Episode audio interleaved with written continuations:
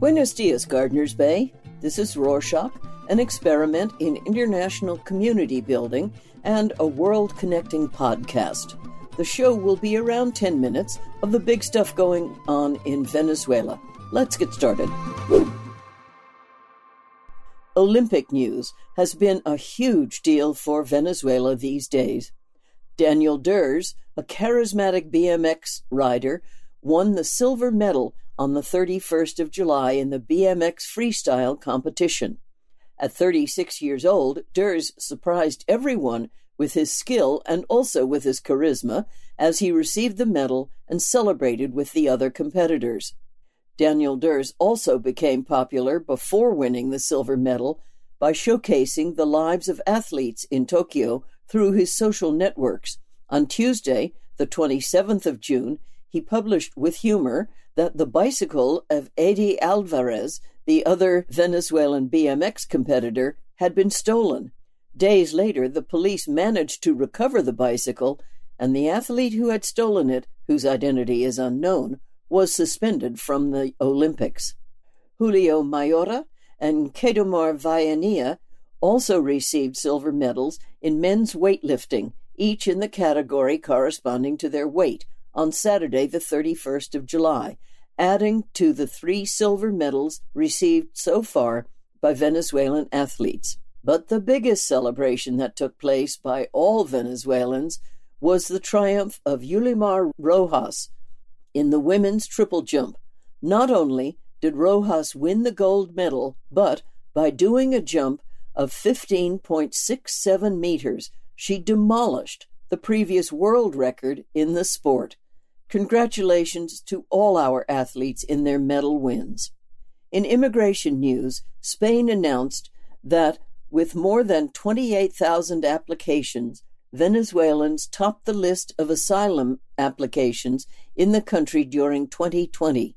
The figure doubles the number of applications from previous years. After Venezuela are Colombia, Honduras, Peru, and Nicaragua, as the countries with the most applications that together account for 80% of asylum applications in Spain. Also regarding immigration, David Smolansky, coordinator of the Working Group of the Organization of American States, OAS, for the crisis of Venezuelan migrants and refugees in the region, issued a recent report saying that if the borders are reopened and the crisis in the country deepens, the Venezuelan exodus could reach 7 million people in the first quarter of 2022, making it the largest in the world, higher even than Syria.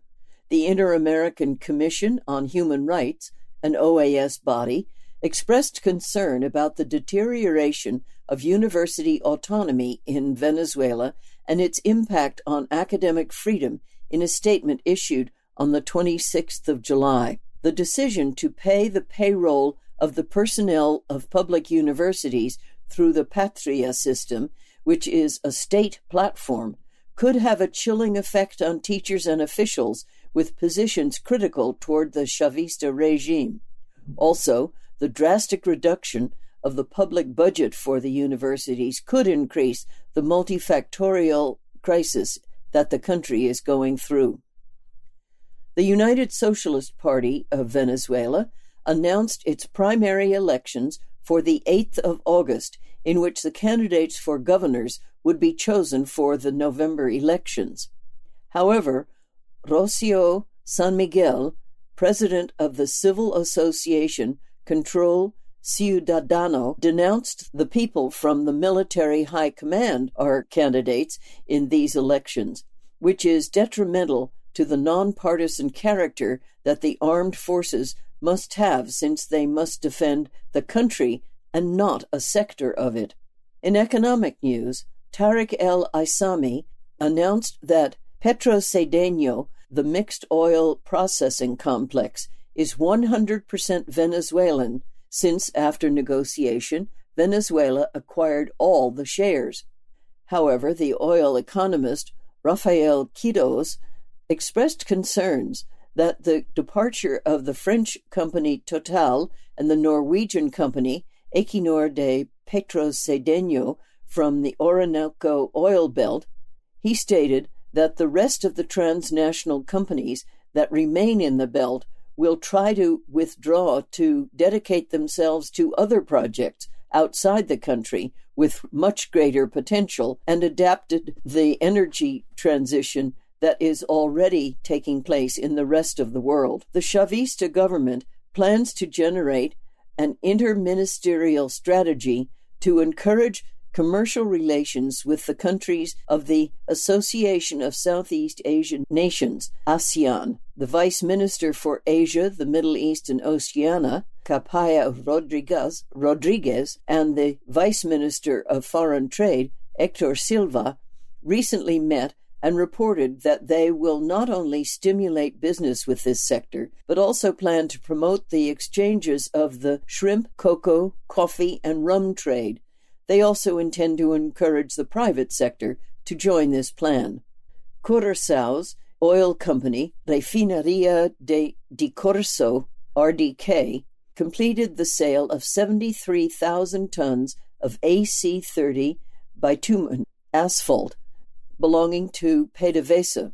After PDVSA's lease expired in December, RDK has struggled to find a new landlord, but it has not been possible. With the sale of the asphalt lot, which went on the Chinese flagged oil tanker Daming Shan to Hong Kong, they hope to earn more than $30 million and use that money for refinery improvements. On Thursday, the 29th of July, Congressman Carlos Valero denounced that gold is used as a payment method in different businesses due to Venezuela's hyperinflation in the south of the country. Valero shared videos on his Twitter in which the wholesale products are priced in grams of gold while the products can be purchased in dollars, and the Bolivar banknotes are only used to wrap the gold nuggets and transport them safely. Also, as an alternative to using the bolivar, different businesses in Caracas and other cities in Venezuela are accepting cryptocurrencies as a form of payment. It is estimated that currently more than 20,000 stores allow payments in cryptocurrencies. They accept the well known Bitcoin as well as Litecoin, Dash, Ethereum, among others in locations ranging from department stores to clinical laboratories. And in coronavirus news, on the 26th of July, it was reported that two cases of the Delta variant have been detected in Venezuela. Nicolas Maduro reported that the cases are isolated and that they came from abroad without indicating in which city they are located. On Sunday, the 1st of August, it was reported that COVAX will send the first batch of more than 6 million vaccines to Venezuela that must arrive between August and September to reinforce the vaccination process that has been carried out with Sputnik and Sinopharm in different cities in the country. So far, it is still unknown which vaccines COVAX will send to Venezuela. And last but not least for this week, let's talk fashion. Venezuelan designer Carmen Navas brought a reflection on migration to the Colombiamoda catwalk with her collection Visibles, inspired by the models who have had to leave their countries in search of new and better opportunities. The young woman presented garments that evoked those journeys that those condemned to the diaspora have had to undertake. Carmen Navas arrived in Colombia four years ago and was working her way up within a hardware company. Although the pandemic put her out of a job, she took the liquidation money she earned and invested in her own company. Now, at just 25 years old, she has been able to participate in one of the most important catwalks in the region with her collection. Congratulations, Carmen. That's it for this week. Thanks for joining us. Subscribe to our show in your favorite podcast listening app to be updated weekly about the big stuff going down in Venezuela. Also, if you want to share any big news or events with us, be sure to let us know. We may even put it on the show. You can email us at podcast at Rorschach.com.